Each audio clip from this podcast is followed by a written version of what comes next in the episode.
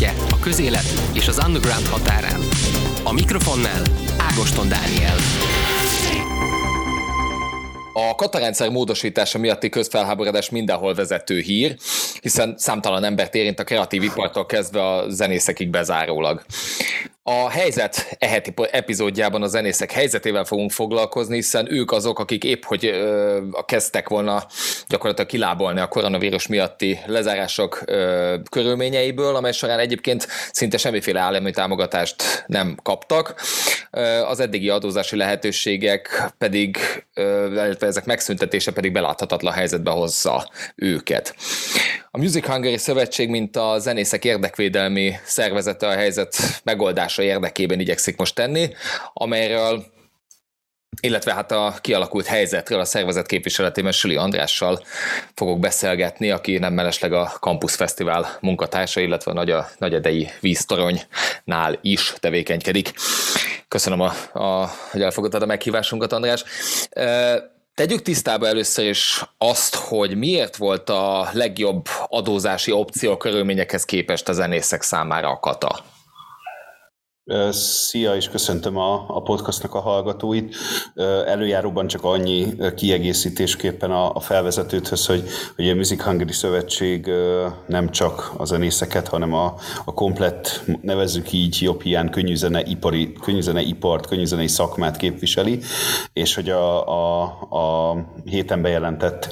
változásokat tával kapcsolatban az, az nem csak a zenészeket érinti nagyon érzékenyen, hanem rengetegen, akik ebben a szakmában különböző háttérszerepekben dolgoztak, szintén ezt az adózási formát alkalmazták. És a, konkrétan a kérdésedre visszatérve pedig én egyértelműen azt gondolom, hogy a, hogy a kata legnagyobb előnye az nem a mértékében rejlett, vagy rejlik, hanem, hanem az egyszerűségében, tehát abban a egészen minimális adminisztrációs teherben, ami ezzel az adó nemmel, ezzel az adófajtával együtt járt, amely lehetővé tette azt, hogy gyakorlatilag ezek, egyéb, ezek az egyébként nevezzük így szellemi energia túlsúlyos szakmák, tehát ahol kifejezetten sok kreatív energiát kell mozgósítani, sokat kell gondolkodni, jelen kell lenni fejben. Pont ezt a, fajt, ezt a kapacitást nem vitte el az, hogy az ember a, a saját adminisztrációjával foglalkozzon, az, hogy, a, hogy az ember irreálisan sok időt és energiát töltsön könyvelőnél, adóbevallások fölött ülve, számlákat begyűjtve. Tényleg egy olyan, egy olyan igazi, olyan szempontból optimális adótípus volt, hogy, hogy végletekig le van egyszerűsítve, le volt egyszerűsítve, és ez egy óriási könnyebbséget jelentett. Emellett ezt is ez is tény, hogy, hogy az átlagos adóterhekhez képest ez egy kedvezőbb adókulcsot, illetve adóösszeget, adó mértéket tartalmazott azok számára, akik ebben a rendszerben adóztak. Viszont azt meg nagyon sokan hajlamosak elfelejteni, hogy ezzel együtt az is ott volt, hogy aki főállású katásként tevékenykedett, akár egyéni vállalkozóként, akár társas vállalkozásban, az nagyon sok olyan kedvező dologról, nagyon sok olyan kedvezményről le kellett, hogy mondjon, nagyon sok olyan szolgáltatásról, amely mondjuk egy munkavállalónak jár, gondolva itt fizetett szabadságra, táppénzre és sok egyéb garanciára, ami egy munkavállaló esetében ott van. Tehát azt lehet mondani, hogy mérleg egyik serpenyőjében a kisebb adómérték van, a másikban pedig a másikban pedig azok a, az a nehezített pálya, ami egyébként a szabadúszó élettel együtt jár, és hát a zeneiparra nagyon jellemző ez a, ez a szabadúszó élet. Nagyon-nagyon kevesen, relatíve kevesen vannak azok, akik olyan szerencsés, speciál én pont a kivételek közé tartozom, státuszban dolgozom, de általában a döntő többségnek különböző projektjei, különböző megbízásai vannak, és éppen ezért egyfajta ilyen szabadúszó, mondjuk így szellemi szabad foglalkozású típusú életet él. És mi fogtok, mihez tudnak kezdeni a zenészek, hogyha így marad a kata módosítása? Jelenleg azt gondolom, hogy annyira hirtelen történt a változás bejelentés és a jogszabálynak az elfogadása is, hogy a legtöbben még csak keresik azt, hogy egyáltalán hova, hova tenyereljenek le, és hogyan tápászkodjanak, hogyan kezdjék el a, a földtápászkodást a sokkoló hír után.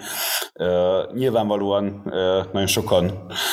akik egyébként megtapasztalták a Katának azt az előnyét az elmúlt években, hogy nem volt szükség könyvelőre, azok most leülnek egy könyvelővel, vagy akár esetleg a korábbi könyvelőjükkel, és átgondolják a lehetőségeket. Természetesen a hivatalos kommunikációban is elhangoztak konkrét lehetőségek, ugye többek közt az úgynevezett általányadózásról van szó, amely lehet egy esetleges alternatívája, de az tény, az már nyilvánvalóan látszik, és a szakmai szervezet szervezetek igyekeznek is ehhez segítséget nyújtani, hogy például az általányadózás jóval több adminisztrációval jár, és jóval bonyolultabb kiszámolni belőle az adóterhet, mint volt az a kata esetében. De most a kormánytól a lezárások alatt, hogy ezt a felvezetőben mondtam, hogy gyakorlatilag semmilyen érdemi támogatás nem érkezett a zenei szektor megmentésére. Erről egyébként Vejer Balázsjal beszélgettem ugyanitt, ugyanebben a műsorban, még tavaly áprilisban,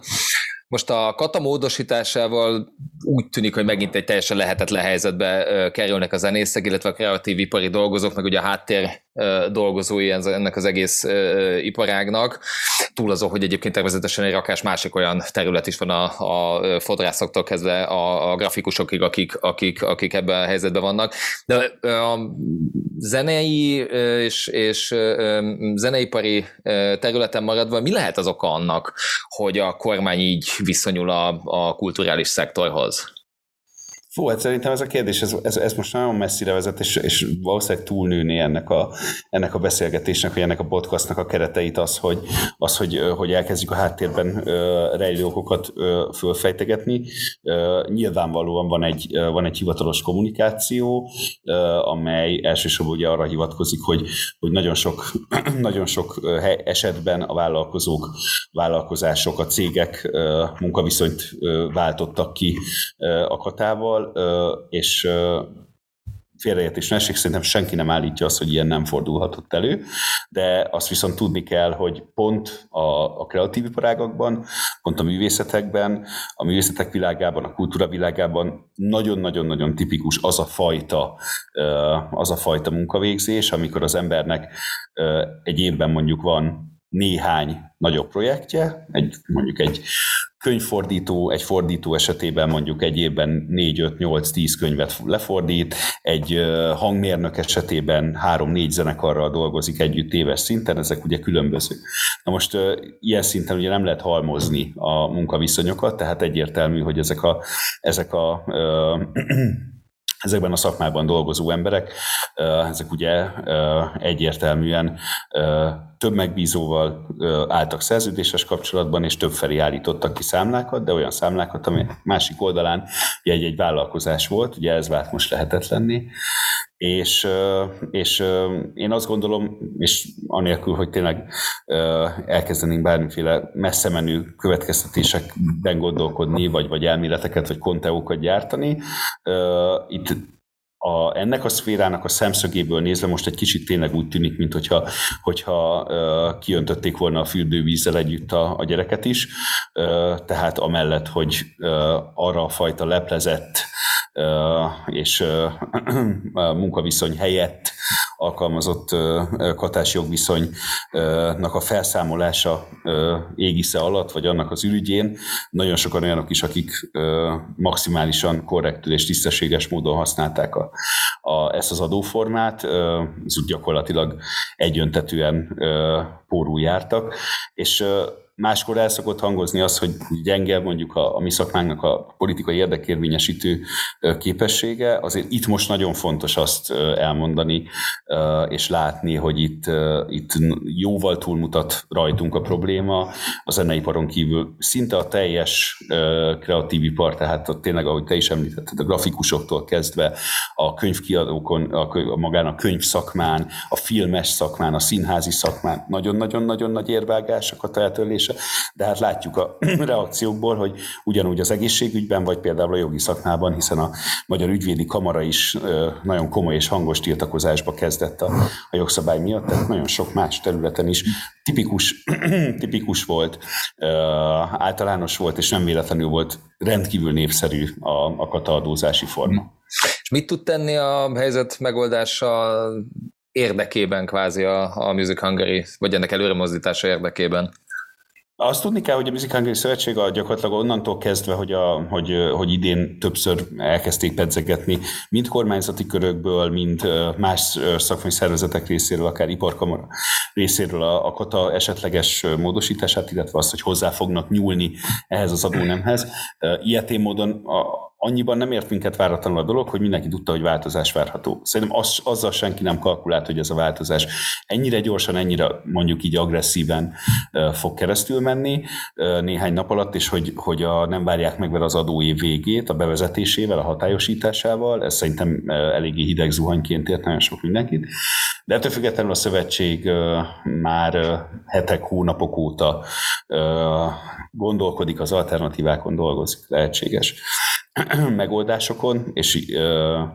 igyekeztünk ö, olyan csatornákat találni, ahol a hangunk eljutatható uh-huh. döntéshozókhoz. Ennek ö, egy, ö, egy viszonylag jól látható eredménye ö, az a közlemény, ami a minap uh, látott napvilágot ezzel kapcsolatban, és ugye a uh, Budapesti Kereskedelmi és Iparkamarával közösen uh, raktuk le az alapköveit, illetve a velük történt egyeztetések segítettek bennünket abban, hogy, hogy legyenek, legyenek meg a sarokpontjai ennek a, ennek a koncepciónak, amely amely még most is előhúzható, illetve hogy azt gondoljuk, hogy most vált aztán igazán aktuálissá, hiszen ez azt veti fel, hogy amennyiben, ha és amennyiben a kormány úgy gondolja, hogy a katát magát megtartja a klasszikus mondjuk ilyen kisipari szegmens számára, tehát ahol tényleg lakossági ügyfelek vannak, akkor viszont, viszont álljon készen egy olyan terv,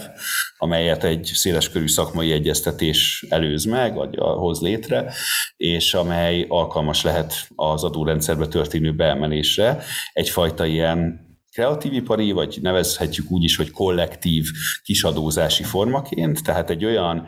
adónám, amely adminisztrációját tekintve a katához hasonlóan egyszerű, természetesen mindenki partner abban, hogy ez akár egy magasabb adókulcsot, vagy egy magasabb adó mértéket is jelenthet az eddiginél,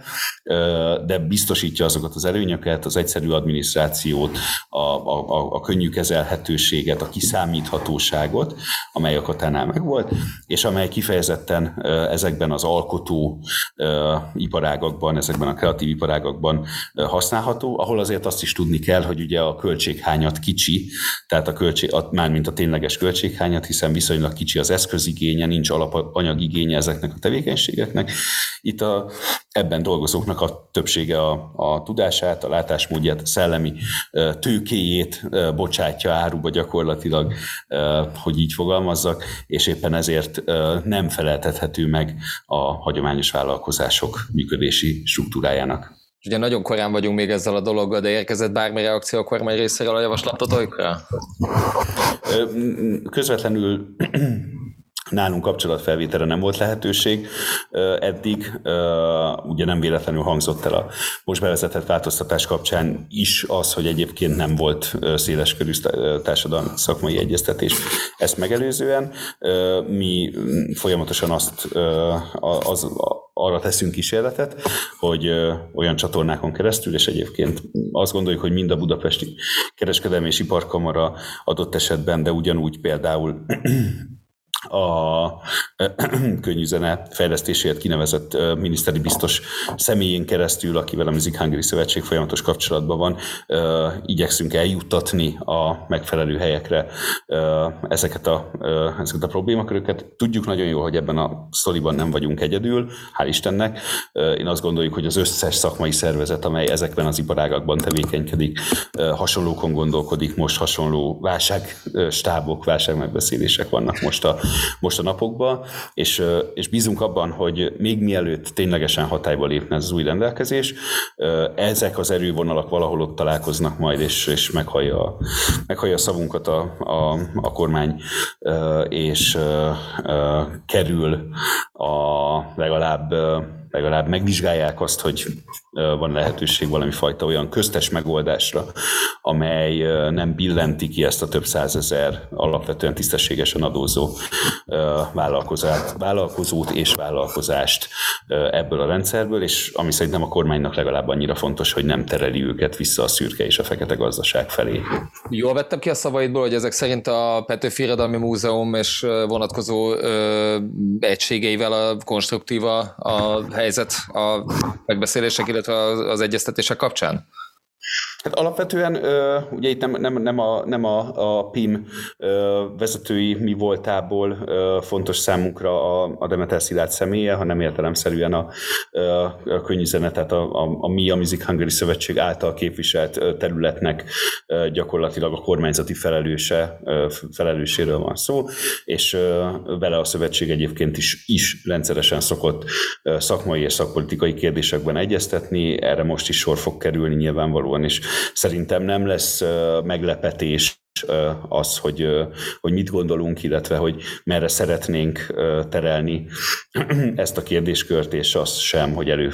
tudunk állni, elő tudunk húzni a, a kalapból egy konkrét javaslatcsomagot, amiről úgy gondoljuk, hogy az államháztartás is jól járna vele, hiszen ez megakadályozná azt, hogy a fekete gazdaság, a szürke gazdaság felé terelődjenek vissza sokan a szegmensből, és közben pedig egy élhető kompromisszumot, egy élhető alternatívát jelentene a szektorban lévő vállalkozók számára.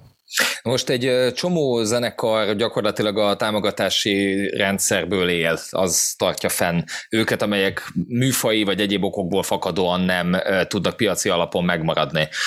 Ha így marad minden, az milyen következménye lesz a rájuk nézve, mármint hogy a módosítások így maradnak, akkor milyen következmények várhatnak rájuk? Szerintem most még nagyon nehéz megjósolni azt, hogy, hogy, hogy milyen hullámokat ver majd az, ez az intézkedés akkor, amikor ténylegesen vezetésre kerül. Annyira friss a dolog, hogy szerintem mindenki keresi a lehetőségeket, mindenki próbálja áttekinteni, hogy egyáltalán merre lehet mozdulni. Biztos vagyok benne, hogy a kreatív iparágakban lesznek pályaelhagyók, lesznek olyanok, akik vagy megpróbálják megkeresni a helyüket a hagyományos munkaerőpiacon, vagy pedig esetleg külföldön néznek majd körül, hogy hogyan, hogyan tovább. De, de hát nem vagyunk jósok, szóval nagy jó tehetségünk nincsen. Ez egyébként szerintem azzal, hogy ki milyen formában és hogyan jut hozzá állami támogatásokhoz, ez nem, nem mutat egyenes összefüggés, tehát azt gondolom, hogy teljesen ö, ö, mindegy ebből a szempontból az, hogy hogy valaki a bevételeinek a nagyobb részét a piacról termelje meg, vagy pedig ügyesen pály, ír pályázatokat, és jól, jól aknázza ki a rendszerben lévő támogatási lehetőségeket. Ez, a, ez az adóváltozás, ez mindenkit egyformán érint, és mindenkit negatívan. Számítotok arra, hogy, hogy akár kompromisszumos vagy bármilyen megoldás születhet ebben az ügyben? Mondjuk úgy, hogy, hogy, hogy reménykedünk természetesen, tehát ez egy, muszáj, hogy legyen egy kincstári optimizmus az emberben, hogyha egy iparági érdekvédelmi szervezetben dolgozik, bármilyen formában, tehát hogyha, nyilván, hogyha teljesen értelmetlennek látnánk a dolgot, akkor nem, nem fetszölnénk energiát abba, hogy javaslatcsomagot küldjünk különböző döntéshozókhoz közel álló embereknek, nem fektetnénk időt, drága időt abba, hogy, hogy, hogy ilyen szakmai javaslatokat tegyünk le az asztalra, és hogy beszélgessünk kompetens emberekkel. Ilyen még egyszer hangsúlyozom, hogy a Budapesti Kereskedelmi Iparkamara kamara hozzáállása az tényleg példaértékű volt ebben az esetben. Nagyon több egyeztetésre sor került, megküldtek számunkra anyagokat, mi is küldtünk számukra anyagokat, amelyeket felhasználtak, beépítettek, úgyhogy, úgyhogy én hasonló elvek mentén én azért azt gondolom, hogy, hogy muszáj valami fajta reményt táplálni abban, hogy, hogy meghallgat minket a, a az országnak a vezetése,